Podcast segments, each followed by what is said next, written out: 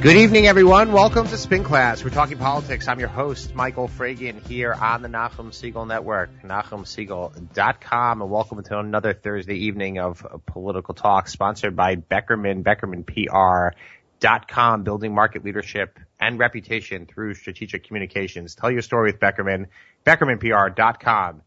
And I want to welcome back to the show, and I think it's appropriate because she covers all things political out there for the first show of 2015, Maggie Haberman, senior political reporter for Politico. That's Politico.com. And if you are into pol- politics, you should be following Politico on a daily, if not minute by minute basis. Maggie, welcome back to Spin Class. Thanks for having me.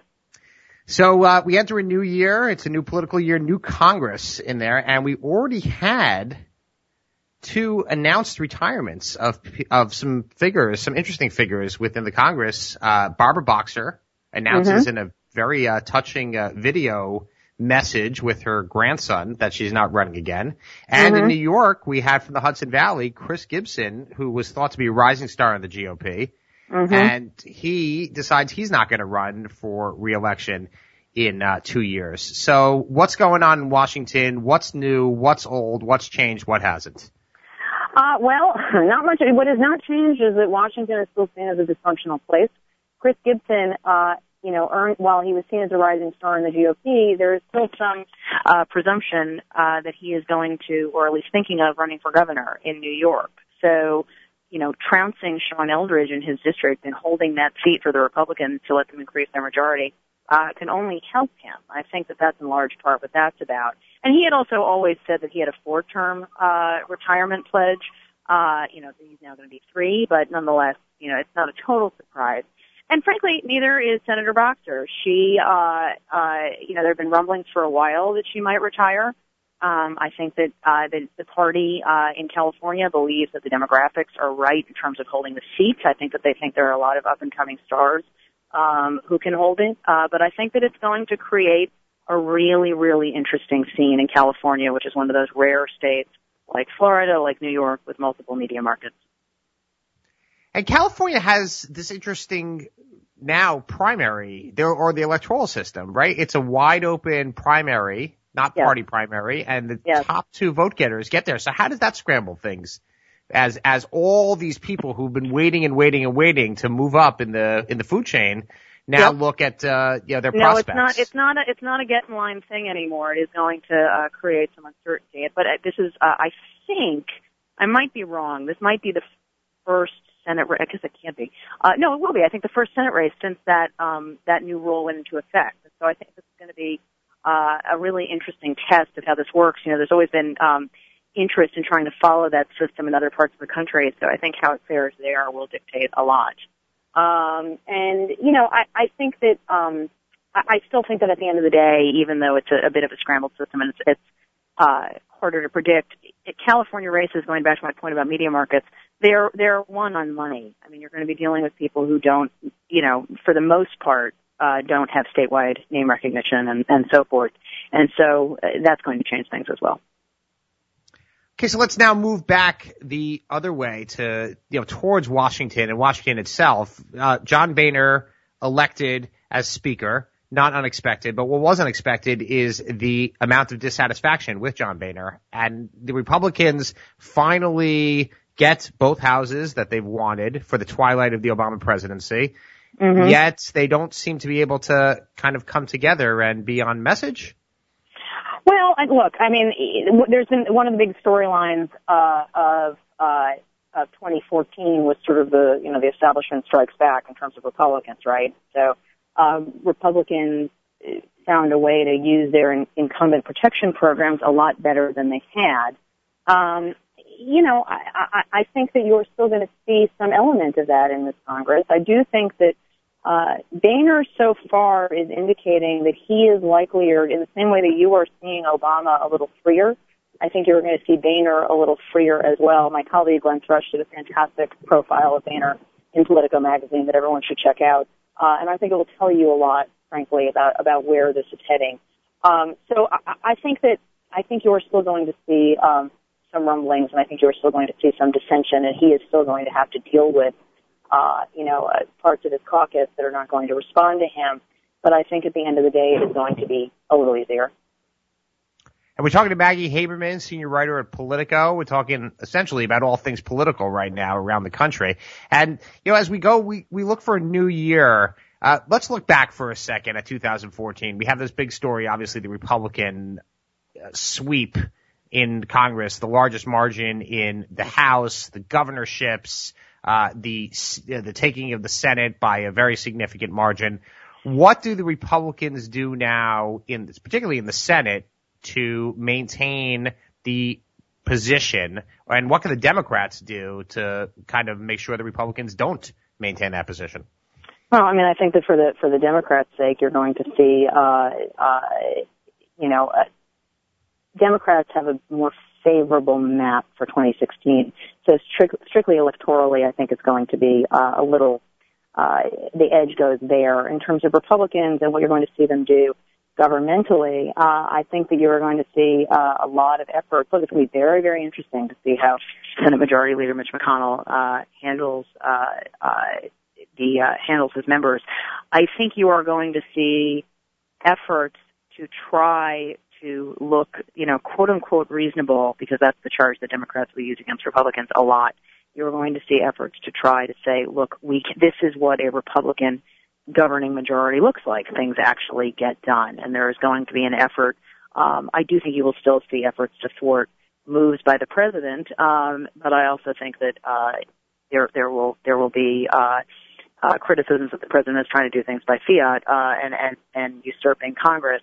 I think that um, for Republicans, it's complicated because this is playing out against the backdrop of a looming presidential primary, um, which is going to be very big and sprawling and interesting on the Republican side. And, um, you know, it, it's, it's on the Democratic side, it's obviously looking right now a little less so. But so I think that that's going to, uh, determine a lot of it. I think there are going to be a lot of crosswinds from these various candidates, some of whom are in the Senate, um, and uh, at least at least one potential candidate, uh, Paul Ryan, although I don't think he's going to run, um, who is in the House, and I think that's going to bring a lot to bear as well. So that's a great segue because all eyes turn right now to 2016 and when people are looking at that, they're not really looking right now at who's going to control the Senate. What they're looking at is who is going to run for president. And we, we're in this interesting time right now because the, all the oxygen seems to be sucked out by two individuals. And I guess the big question is who will run against them. So let's take the Democrats first. Will anyone jump into the race against Hillary Clinton? Uh, somebody will, but I don't know who it's going to be, and I don't think it's going to be Elizabeth Warren. I do think Elizabeth Warren might run if Hillary Clinton doesn't run, and while I think there are de minimis chances that Hillary Clinton doesn't run, it's certainly possible. Um, you know, in terms of um, the uh, in terms of the the Republican side, I think it will be a big field. Will it be as big as it looks right now? Probably not. But I, I think that, um, and there are a bunch of people who are question marks, but it is going to be incredibly complicated and crowded it's both good for Hillary Clinton, obviously, because Republicans will be fighting against each other in these little mini primaries, and it's bad for Hillary Clinton because she doesn't sit on the lead very well. Right. The inevitability thing was really what kind yep. of killed her back in 2000, you know, back in well, 2008. It was, so, it was one thing anyway, but yes.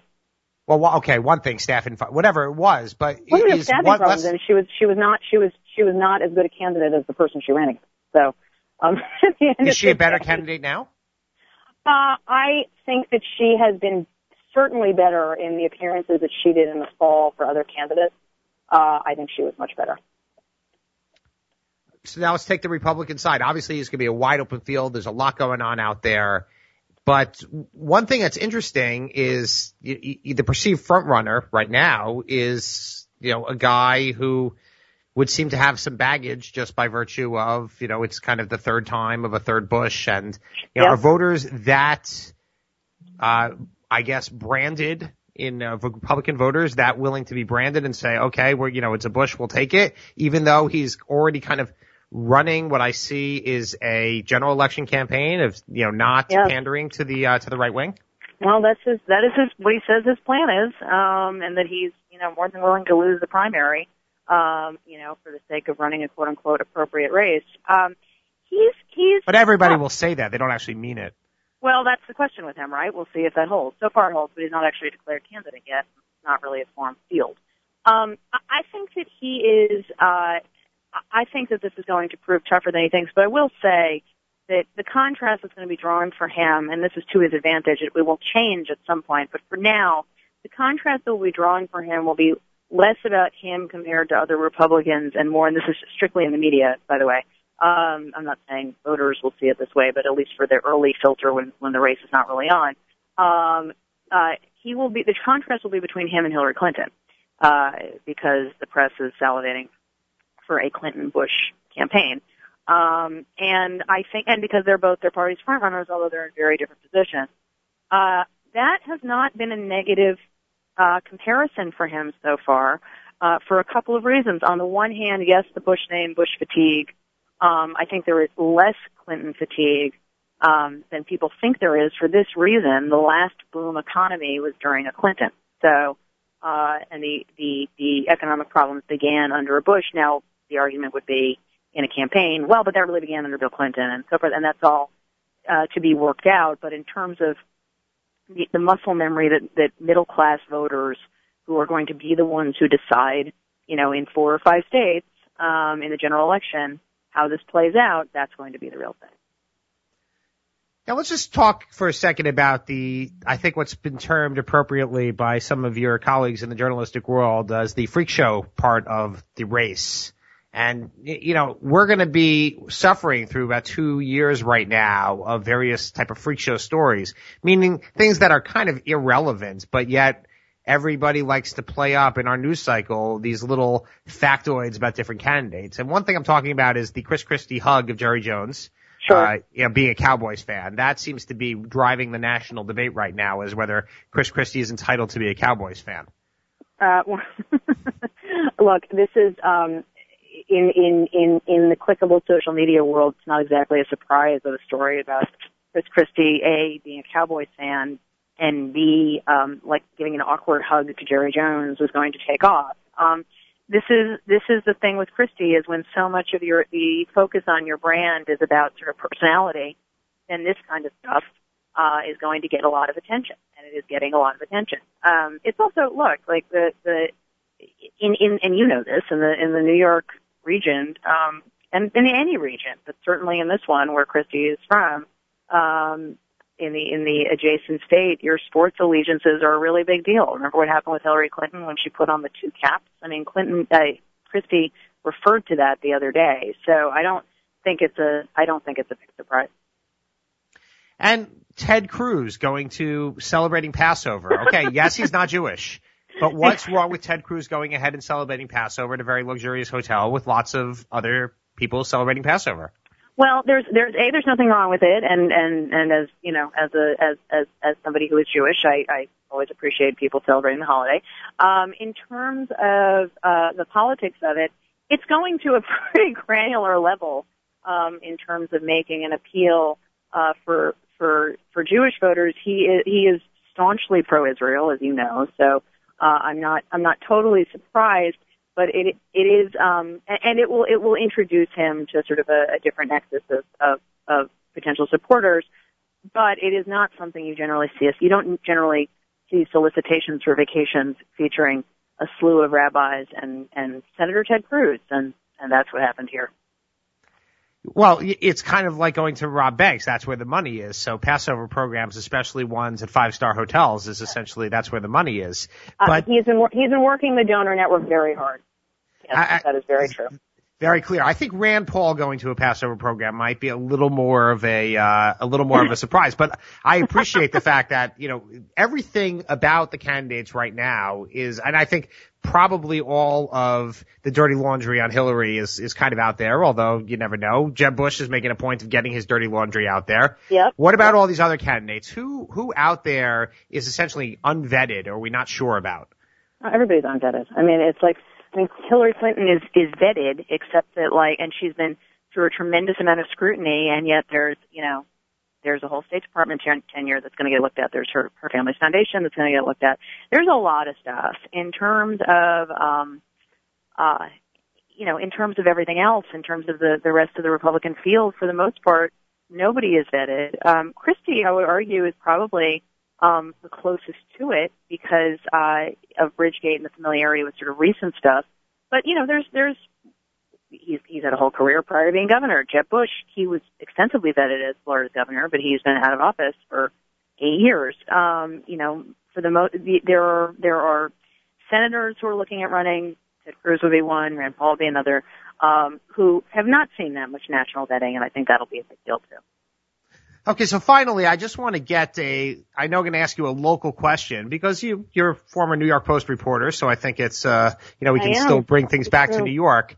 Let's just talk about our mayor of New York City, Bill de Blasio. Had a rough couple weeks, I think, and he's also trying at the same time to be a national figure. He wants the Democratic National Convention to come to Brooklyn. He's looking to make income inequality the cause of the Democratic Party and be the poster child for it. Maybe I'm exaggerating that a little bit. How does the national scene look at Bill de Blasio and his travails right now? Do they look at him as, you know, his first year? Uh, how would you assess it and how is he viewed outside of New York? The reality is that I think that most people outside of New York are not paying that much attention to what is happening in New York. Bill de Blasio's aides have been trying to make him a national figure. He isn't really a national figure beyond the platform that he has um, and and the message that he had at that particular moment.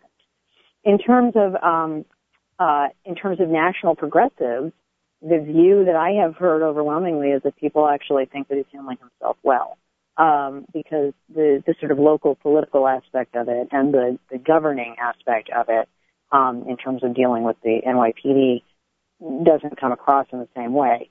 Uh, you know, if you're asking me about the local politics, that's obviously a different story. I, I haven't seen any recent public polling. The last I saw, he was at 52%. Um, but, you know, which is, which is not terrible, uh, by a stretch of the imagination. Um, but, uh, but it's not, you know, it's, not, it's not historic highs either.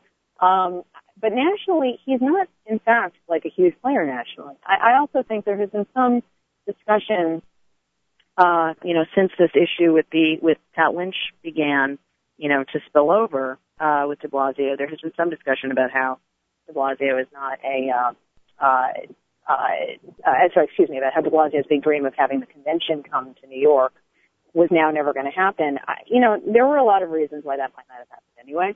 Um, and and the main one is that it's very hard to see why Hillary Clinton would want a convention in New York so that the whole convention could be about Bill de Blasio, um, or at least partly about Bill de Blasio. But in terms of point. in terms of so, but in terms of nationally, I just don't. Um, I, I just don't. I, and, and it's also like it's it is it is un, rare. It's not unheard of, but it is rare that you would have the convention in the same you know general area where you're going to have the campaign.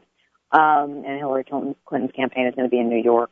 I think that um, uh, I think that in terms of, to your original question, in terms of de Blasio's reach nationally, you know, A, it's not that broad, and B, I don't, I think most people are sort of, um, watching and, and wondering what's going on. But I would make the point that, and again, this is what I was saying about National Progressives, what most people have read about leading up to this moment was these protests that were generated by the shooting in Ferguson and by the death of Eric Garner on Staten Island. So it's a very, very different scenario. Okay, Maggie Haberman, senior writer at Politico. Thanks for joining us, wrapping up uh, 2014 and giving us uh, some insight into 2015 and 16. Hope to have you back again soon. Thanks, Mike. Thanks for having me. Take care. This is Spin Class, and we're talking politics, sponsored by Beckerman, BeckermanPR.com, and I'm happy to welcome for the first time Bill Mahoney from Capital New York, was formerly at NYPIRG, which is the New York Public Interest Research Group, and he covers Albany and all the minutiae of Albany. Bill, welcome back, welcome to Spin Class. Hey, thanks for having me. So, Bill, Sheldon Silver, now, once again, Speaker of the Assembly, he has his 7,635th straight day yesterday. I was there when he was sworn in, and uh, definitely this was more interesting for a lot of people, or I guess a little bit suspenseful, than most of uh, the times that Sheldon Silver has been sworn in as Speaker. He's about to set a record. He's got 529 more days to go when he surpasses O.D. Heck, a Schenectady Democrat, as the longest serving speaker. How does he do it? And what about this time being sworn in speaker is most, makes it most interesting? Yeah, he's certainly on pace to break the record for longest serving for longest serving speaker. If he finishes out this full two year term, then he will hold the record next June. Um, but this time around, he's been reelected every single every single session for the past 10 two-year sessions. But this time around, the allegations that the U.S. Attorney's Office and the FBI have been investigating his outside business interests. These are kind of hanging over the room when he was being debated as the next speaker. When they were on the assembly floor, they didn't allow any debate over whether about whether or not he should be reelected. It was just a yes or no for members. But he did receive an overwhelming majority of votes from his own conference. Only one member, a Democrat from Harlem, voted against him. Uh, that would be Charles Barron, actually, just a correct uh, of Brooklyn. Um, but Charles Barron is a, you know, is, has been very outspoken as, uh, as a, both when he was in the city council as well. Yeah, I don't think that was too surprising it didn't have anything to do with the allegations against the speaker right now. I believe his wife voted against Silver two years ago when there was no evidence of any investigations going on. So it's, mostly due to criticisms from the left, um, saying that African American, the African American community isn't represented well enough in Albany. But but yeah, that's the only source of opposition. Nobody within his conference is willing to vote no against him, despite the news that it's possible that he might be getting in trouble in the near future. So, so just explain for those out there who don't understand Albany and how Albany works. Wouldn't it be a liability potentially for the Democratic conference going forward to have a to have a speaker, uh, have a leader who is uh, uh, under investigation. Now, of course, let's just leave this for aside for a second, and I, I, I wouldn't mind if you got into this to clarify a little bit. All we have right now is an article in the New York Times saying that they're looking that the that the U.S. Attorney is looking at certain uh, payments uh, made to Sheldon Silver as as part of his law practice. Correct? Well, there's no. I mean, so far I don't see any smoking gun. Yeah, there's nothing out there that says that you know he was collecting payments that were similar to bribes or anything like that. That's never, no, no allegations like that have been made public. Um, on the surface, it does seem that if he was getting payments from a law firm secretly and wasn't disclosing these payments on his ethics disclosure forms, that could theoretically get him in trouble. Um, in Albany, if you're a state lawmaker, it's kind of expected that you have an outside job. It's a part-time duty to be a state legislator, so more than half of them make some money on the side on top of their salaries. Um, but you've got to disclose to the state ethics commission how much you're making and who's paying you. Um, if he was getting payments from somebody and wasn't disclosing this, that could run him afoul of state law. Um, it's unclear how that would get him in trouble with the federal government. It's possible he could go after mail fraud violations or something like that, but it's also possible he's got a perfectly innocent explanation. It's unclear. He hasn't spoken publicly, and I believe everybody who's tried to reach out to him since this surfaced um, he hasn't given anybody any comments in terms of attempting to clarify what exactly he did. So, Bill, you anticipated my question, and it was exactly that. If he, if it's a matter of disclosure, this is a rule having to do with his office in Albany, and it's a state level thing. If the feds are investigating, you have to figure that there's some that they're going after him, or at least let's just suppose or hypothetically that that's what's going on in a way that they prosecuted former Senate Majority Leader Joe Bruno, uh, because otherwise, where is the U.S. attorney coming into this? This is not a, if it's just a disclosure issue. But maybe uh, just explain for a second because Sheldon Silver admits to having a law practice. He has he has a law practice. He's he's of counsel at at least one law firm because I, I think he he changed his his disclosures to at one point he was just Weitz and Luxenberg, but now there are other law income that he has. So what's the problem that has been written about right now with him having other law income? Well, the reason that politicians in Albany are required to disclose their outside business is because theoretically this lets voters and the media observe how they're voting and what bills they're introducing and seeing if perhaps they're standing to make some money on the side from whatever they're doing.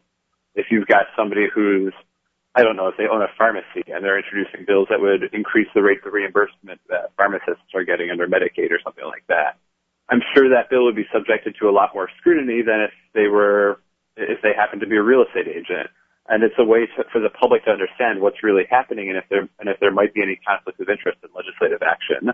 But what we're seeing with Speaker Silver is that he was getting this money apparently from this firm that deals with real estate taxation, and nobody's known this in the past.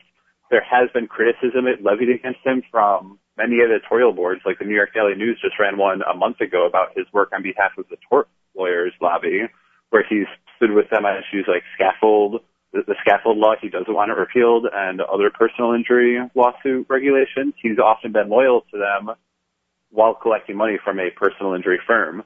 But nobody in Albany has known until a couple of weeks ago that he was also getting money from a law firm that has an interest in real estate tax issues. And so a lot of people are raising their eyebrows now and just wondering what they didn't know in the past. He was involved in these real estate transactions in the past. So I, I guess now the universe of potential clients is much is much larger from from that perspective. But you know, in a sense, it's still a question of okay, he has some of these guys. Everybody's known for a long time about Weitz and Luxenberg, and clearly uh, Albany, or at least the Assembly, has been very hostile towards any type of tort, tort reform. But so how come in the same way nobody has ever made an issue of that? That you haven't heard of a federal investigation around that? Now all of a sudden, when it comes to this income, uh, that's around tax certiorari, which is uh, you know tax refunds. Uh, now all of a sudden everybody has their antenna up. What what's the difference between what happened in the past couple weeks versus what's happened in the past? Well, I do think that it's fair to say that people have had their antennas up over the tort reform stuff in the past, where a number of groups that represent the business community, for example, that want to change the scaffold law in New York State, um, they've criticized Silver for collecting money from the from this law firm in the past and having a job there, while also preventing things like scaffold reform from happening.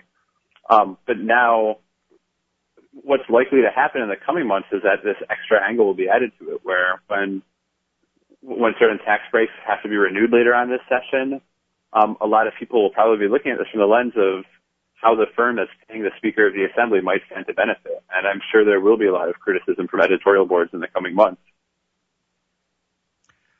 I guess uh, more. It's easy to criticize. I'm sure that there's a lot of criticism out there, and and certainly you could. There's no shortage of detractors when it comes to what goes on and the goings on in Albany. I guess my question is, you know, it's a little different when you have some criticism versus when you potentially have the federal government investigating.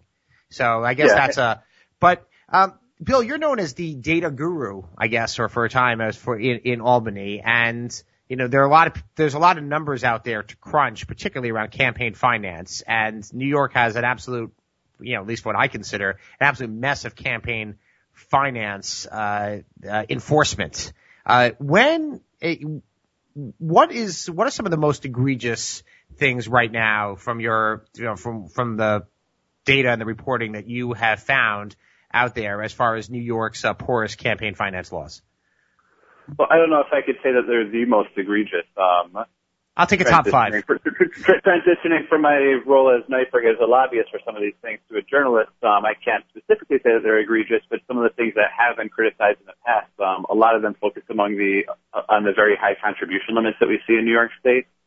Um, of the states that regulate campaign finance law, um, New York by far and away has the highest contribution limits, and it's possible for candidates to receive basically unlimited sums of money from individual donors. Governor Cuomo, for example, in his reelection efforts, got over got a million dollars from one developer in New York City, Leonard Litwin alone. Um, theoretically, there are contribution limits of about sixty thousand dollars in place for statewide candidates like himself. But there are a number of loopholes in the law that let certain corporate entities like LLCs give extra money um, to candidates. And if you know what you're doing, this means you can basically give however much money you want. Right. So what we're talking about is the idea that uh, LLCs are tr- treated not like corporations. They're trans- they're treated like every, you know another person. So every single LLC that might somebody might have, it's you know it's that that highest level. And as you said, you know somebody can give a million dollars essentially personally, but as long as it's coming from different entities, that uh, people can do that. Now, it, and that applies essentially mostly to the statewide elected officials. But uh, but it doesn't seem that it seems that aside from Andrew Cuomo, nobody really was able to kind of hit those numbers, right? I mean, you didn't really have unlimited amounts of cash going into the other races, the other statewide yeah. races.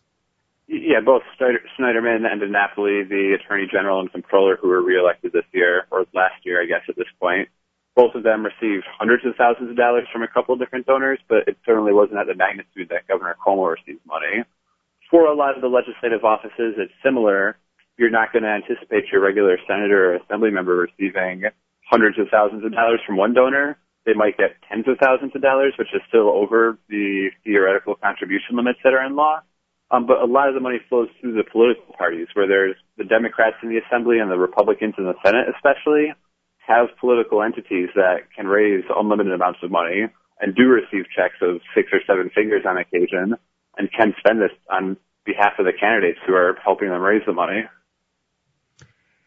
And actually, that leads me specifically to a question I wanted to ask, because one of the big issues that was uh, kind of exposed or talked about in the run up to the November election was specifically around the New York City mayor raising money for the Senate Democrats and doing it at contributions levels that exceeded what one could give, which uh, essentially one person, I think it was uh, out there, or yeah, I'm sure there more than one person that I read uh, out there, but more than one, I'm sure, uh, called it just essentially money laundering. That you'd give money that a donor would give money to a party, which then in turn would give it to a candidate so you could go ahead and give more money, exceed the limit just by putting it through a different entity. Um, give give us some perspective about that because I, I guess what I'm trying to get at is just the total absurdity of the way of this whole system. And, uh, you know, it's, essentially, you know, it's not, as I think Preet said, it's not what's illegal, it's what's legal right now. That's the problem. Yeah, if you wanted to give to a candidate amounts above the limit that you're supposed to give, there are loopholes like the LLC one that I mentioned earlier, but it's also possible to send money to a bunch of different sources and then have each of these sources transfer money to the candidate. And both parties do this to some extent. We saw this, as you mentioned, with Mayor de Blasio in the most recent election, where candidates for Senate would be running in competitive races upstate, and you'd see some donors particularly New York City types, some some unions that are more heavily concentrated in New York City, as well as figures like John Catsimatidis, would contribute money to these county parties, and you'd see a sixty thousand dollar check flowing to the Ulster County Democrats from a New York City person who's never given to them before, and then that would be immediately turned around and spent on behalf of one of the Senate candidates who are running up there. And the result is that this money went to benefit one candidate. It was all perfectly legally done but it was significantly higher than the contribution limit that these particular candidates happen to have. Right. So I think essentially it, all the rules kind of go ahead and, you know, they kind of go out the window as it were. Um, now who are the, amongst the, amongst the rank and file out there, you know, the regular assemblymen and the regular senators that you speak to and what is there, who can't raise that kind of huge money. So essentially that they're, you know, they're not part of this. Is there any movement amongst those rank and file to, to clean up this system? Because I think that, you know, we, we had seen that the governor was trying to tie that to a pay raise at the end, you know, pay raise for the lawmakers in order to have campaign finance reform. But in the end, the legislature didn't go for it. Uh, why wouldn't most legislators who don't can't raise that type of huge money, why wouldn't they want to go ahead and have some kind of campaign finance reform in exchange for getting paid more? Well, I do think a lot of them, even the rank and file members, can benefit from this system, even if they haven't in the past. Um, usually, these huge contributions that we're talking about only go to the most competitive races. We're, there's 63 seats in the New York State Senate. I'd say in a typical election, maybe 15 of those, if you're being generous, are really competitive and are really up in the air and pretty much all the money goes to those seats. And I think a lot of the incumbents who might be afraid that in a couple of years they might have an election that's going to be much closer than anything they've faced in the past, they like the idea that this money can be sent their way and they could effectively raise unlimited amounts of money through some of the rules that are currently in place, and a lot of them are hesitant to change it. And for a lot of others, it's just simply not a major priority. If they're trying to figure out what's going to get them the most votes in a couple of years, it's fair to say that campaign finance isn't going to resonate with all of their voters the same way that perhaps a new tax break or a job development program would. And they're more willing to put their energy towards programs like that. Well, you've uh, you've actually scared me, Bill. I I think at this point I'm really uh I, I'm I'm trying to think that you know nothing is going to uh we're not going to get the reform essentially clean up this process, and uh, I guess we'll have to stay tuned. Uh, just you know for a second, last question for you: transition from advocate slash good government to journalist. I, I am a little bit curious on a personal level how you've uh, how you experienced that transition in a place like our state capital. Well, a lot of what I had done as an advocate, I was, I was a government reform lobbyist. So a lot of what I was looking, working on issues like transparency in state government, that's not that different from what most reporters are spending their time doing. And so working with state records and trying to figure out how the state's spending its money, things like that, that's practically not that different from what I'm doing two months later. Right. I guess you're not, you just can't express your opinion right now. So there, there we go. Um, Bill Mahoney, reporter for Capital New York, giving us the state of play around campaign finance as well as uh, the current imbroglio involving Assembly Speaker Sheldon Silver, who is on his track to eclipse a record as Speaker of the State Assembly in Albany. Bill, thanks for joining us here on Spin Class.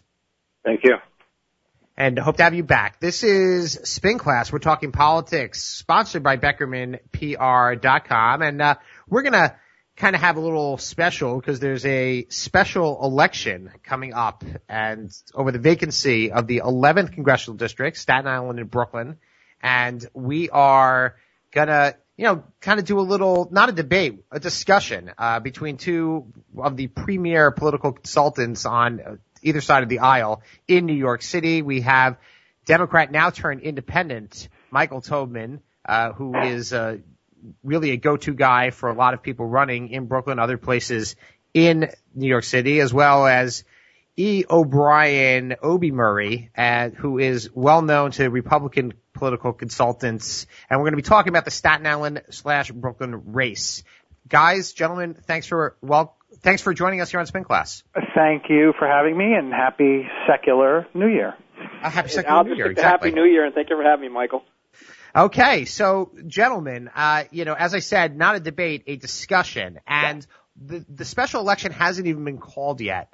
Already, the lead, one of the lead stories on Politico is the GOP's Staten Island headache, and I'm referring to the fact that the chattering class out there thinks that the GOP has a headache on their hands with regard to this race. You would think of the race of the races out there in a special election, particularly in New York, even in New York State, this would be one that Republicans probably should win, given the fact that Mike Grimm, who was under indictment, 20 counts, ran away, won this race run, running away. He won running away. Uh, and it would seem that this is a Republican lock. Why is there a headache for the GOP, Obi? Well, use the term headache. I think whether it, it's uh, Senator Lanza, Nicole Malliotakis, or Dan Donovan, I think the Republicans can win. So I'm not sure how I would describe it as a headache. I think it's I would use the term distraction. I think uh, anything that happens on Staten Island right now is going to focus on the Eric Garner case. And that that's going to be a major issue right now, no matter what the case is. And I think what you're alluding to and talking around is if Dan Donovan's the nominee, how much more that becomes a conversation. Uh, and, and as we all know, if you look at the Bob Turner race, that was a special election as well, and the whole country knew what was going on in that race. So this just becomes another platform uh, to have a conversation, and I think that that just becomes a big topic in this race. Okay, Michael Tobman, how much red meat are the Democrats looking at when they when you look at this, and I know you're friendly with some of the potential Democratic candidates, how much are they kind of chomping at the bit to face Dan Donovan? Yeah, you know, I think, and I think, Michael, you were very correct to phrase this as a discussion rather than a debate, because I think OB and I are going to agree on a lot of this, which is to say, this entire conversation is taking place in the context of Dan Donovan's a great guy.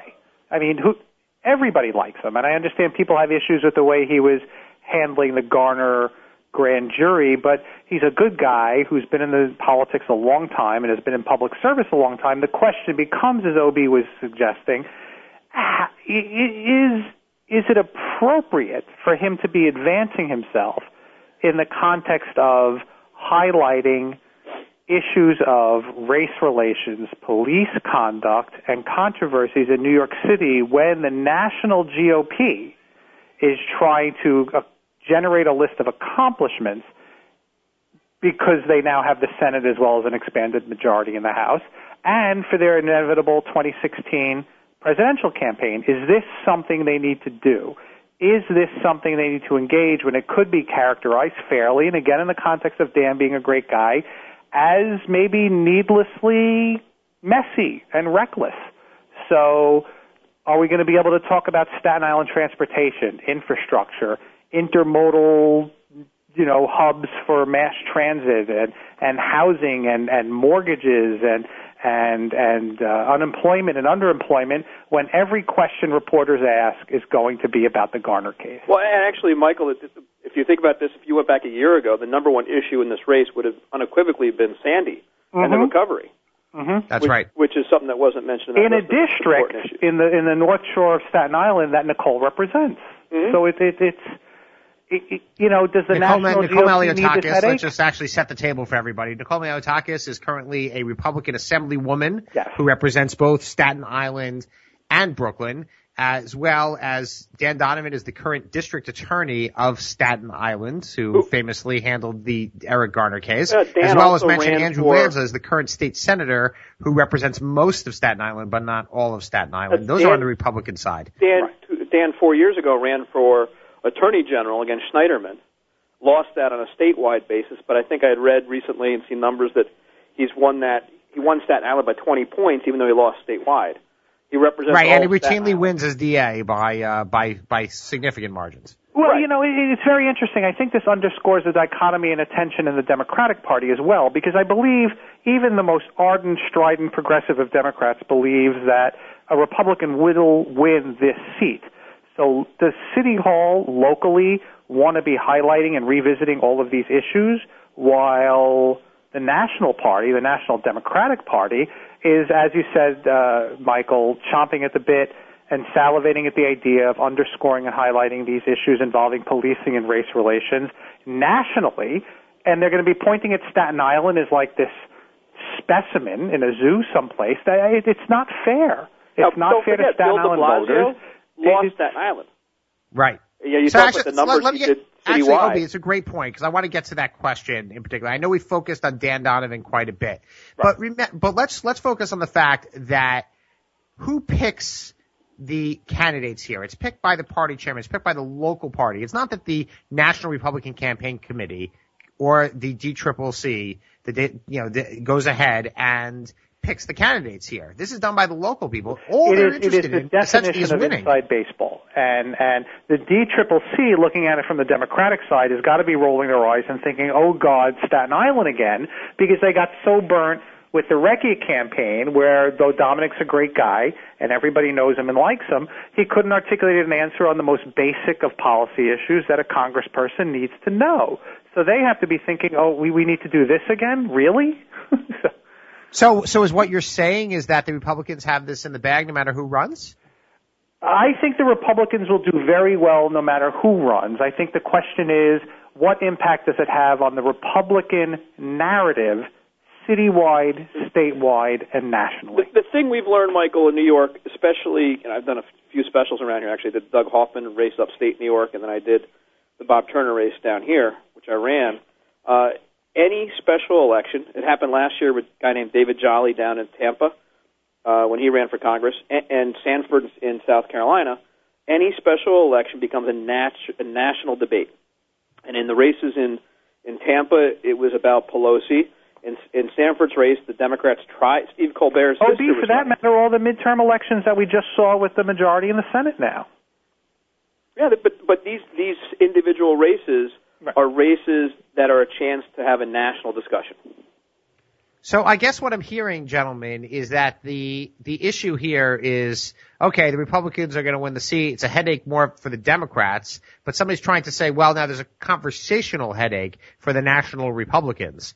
You know, if so, Dan Donovan wins. We're talking about Derek Eric Garner, and let's not assume anything, but let's just say that he wins and it's a liability, and he becomes a liability in Congress. I, I eh, I will add a level of complexity to that because nothing, as as my children are so tired of me saying when we're reviewing their English homework, nothing is ever just about one thing. So if Donovan were to run and to win, the governor, our Democratic governor, Andrew Cuomo, gets to appoint the next interim district attorney to fill the seat. There's an idea out there that he would do some sort of do no harm deal with Republicans in Staten Island, which I believe is the furthest thing from the truth because given perhaps national aspirations and the legacy of his father who just passed, which of course we're all terribly upset about, and the fact that he just had a, a muscular primary uh, um, from the Working Families Party backed folks, he has to appoint a good Democrat for that seat. So I, why run, create a headache, and open up the district attorney's office to a gubernatorial appointment, which would be a Democrat? I, I would actually point out the question of when is the special election going to take place, Mike? Exactly. This because, is a governor who has a history of not calling special elections. If, if Although with the feds, it's different. I don't know what the law is. Uh, you can't just let a congressional seat sit empty. There, there would be, I would think, court action if it sat open too long. Right. But but what I'm getting at is the sooner it happens if Dan Donovan is the nominee and then he wins, the sooner there's a vacancy. Now, the longer the governor waits, the less likely it is to be beneficial to whoever he appoints to be an incumbent. Uh, let's not forget the district attorney's office was held by a competent, democratic, professional prosecutor for many, many years. Well, all that aside, if you look at the way Staten Island's been voting lately, though, it depends who that person's going to be. Right. Again, it's it's a very and Michael, I'm sorry I keep it's your show. I keep talking. No, guys, this is. I got to tell you, we're in. We're going in a direction that I totally unexpected, which makes it all the more fascinating. It, I it, thought it, we were going to get into a discussion of who's going to win. You know, who we haven't even talked about who might run on the Democratic side. So keep well, going. Uh, who? There's one more point on the Republican side. It, again, in the context of Dan being a great guy and everybody loves him, and if he decides to run, he'll win. The question is the propriety of his candidacy. The issue also becomes one of you know, as you said, Democrats salivating or having red meat and, and, and donors to the Republican candidate, if it's Donovan and what they're going to be subjected to, it's, in a lot of ways, it's almost not fair to Dan, but then the issue becomes Nicole Malliotakis, the assemblywoman, there are things she can't talk about without appearing plaintiff or complainee, which is the role of women in government and gender inequities in the House, things she would never talk about because that's not good politics and it's not how she's wired. But you know there are issues out there, so it's well, it's, could, it's an I, immensely I Nicole, complicated Nicole situation. any of those issues very articulately, and, and carry carry a, a great banner for that as well. Mm-hmm. Okay, so let, let's just Remember, step, Michael, let's step Mike, back for a second because I want I want to I guess I want to focus the discussion I guess around a potential race and I know we're talking all hypotheticals mm-hmm. for a second but the way the race gets decided is that the is that the party decides. Now, right now, it's just this afternoon, the Brooklyn Republicans met and they decided they wanted Nicole Malliotakis. Okay, partly I guess because she also has represents uh, Brooklyn. As I think they decided the that they would don't. leave it up to their and, rank as and well file, as the and that would probably go in her direction. Okay, hold on. The Conservative Party, the Conservative Party chairman of Brooklyn, uh, has wants Nicole Malliotakis. Now, most of the people on Staten Island, at least Republicans have reported so far, they want Dan Donovan as to be their candidate. And Staten Island has more representation. So if Absolutely. everything held right now, you would expect Dan Donovan to be the one to run. Um, let's take the Democratic side for a second. Okay, two names that are thrown out there. Michael Cusick, current assemblyman, very popular guy, uh, a, a former Schumerite, just like you, Michael Tobman, Yep. And as well as Mike McMahon, who briefly held the seat for two years before uh, Mike Grimm did. Okay, which one of those, or is there somebody else out there who might be running on the Democratic side? To, as well as about Bill Colton, I should say. I'm sorry, an assemblyman right, from Brooklyn. Right, and, and OB, allow me to step on this for a second. I apologize. Um, my gut is the former Congressman Mike McMahon does not run. Mike Cusick uh, would not have to give up his assembly seat to run in the special election. And, you know, maybe he makes lightning in a bottle and makes a good run of it. The problem with a Democratic Assembly member running for this seat is it becomes a referendum on Speaker Sheldon Silver, who is in the news these days. As much as Dan Donovan would be speaking about the Garner case, a Democratic candidate would be speaking about, well, why did you vote for Shelley Silver as Speaker given the, the, the investigations he, into his? He didn't. He didn't just vote for him. He actually voted for him this past week as well. That, it's a regular. Exactly. Bill Just Colton, yesterday. very interesting. We just saw an Italian fella off island, Dominic Recchia. I say off island being off Staten Island, run for the seat and not do terribly well. Bill Colton has one of the most diverse, active, muscular Democratic clubs in Brooklyn, but I just don't think the numbers are there. Um, But I don't. I don't see a path to victory right now for any of the Democrats. for any Democrat, correct. Because what you're going to have happen here is no matter who the nominee is, Al Sharpton is going to march across Staten Island, north, south, east, west, anywhere he can. And that is going to rile up everybody against Al Sharpton and make it the referendum of Al Sharpton. Well, OB, that, that, that's that's the case if Dan Donovan's the nominee. no matter who the nominee is. Hey, yeah, I Al don't, Sharpton I don't know will about use that. every opportunity he has on a platform, which is going to energize anyone that votes Republican. I don't know. Well, I, look, I, I, think if think it's the- not that Dan was- that was Donovan, my the question. Rev will you know, find what role does Al to pay attention Sharpton play in this race, and what role does Bill De Blasio play in this race as a potential, I guess, plus, a positive or liability uh, for a potential Democratic candidate? I mean, I've been pretty outspoken right now at the way the mayor's handled the protesters. I mean, where I live in in Manhattan, they march down Eighth Avenue and the traffic goes uptown. If they start allowing protesters to march around Staten Island, blocking traffic, breaking laws, not not being violent, the voters on Staten Island will turn this into a referendum on, on Bill De Blasio, no matter who the candidate is. And you'll have Hey- Bill De Blasio and Al Sharpton on a ticket together, and the the city doesn't need that. I, I I agree. It's bad for New York City. It's bad for New York State. Um, it's bad for the Republican Party nationally. Yeah, and again, it's not fair to Dan Donovan. It's almost not fair to Bill De Blasio. I know OB will disagree. If, if there's a Donovan candidacy, these are issues that are going to be highlighted to the detriment of the issues that Staten Islanders need to have discussed. Um, ultimately, it's up to Donovan. If he decides he wants to run, it's his. If he decides for not, for a variety of reasons, and there'll be personal reasons, then, you know, Andy Lanza, Nicole Malliotakis, Jimmy Oddo, who knows? Well, I, I guess what I would say is no matter who the candidate is, Al Sharpton is going to try to use this as a platform to play with. It's got Mm. nothing to do with who the candidate is.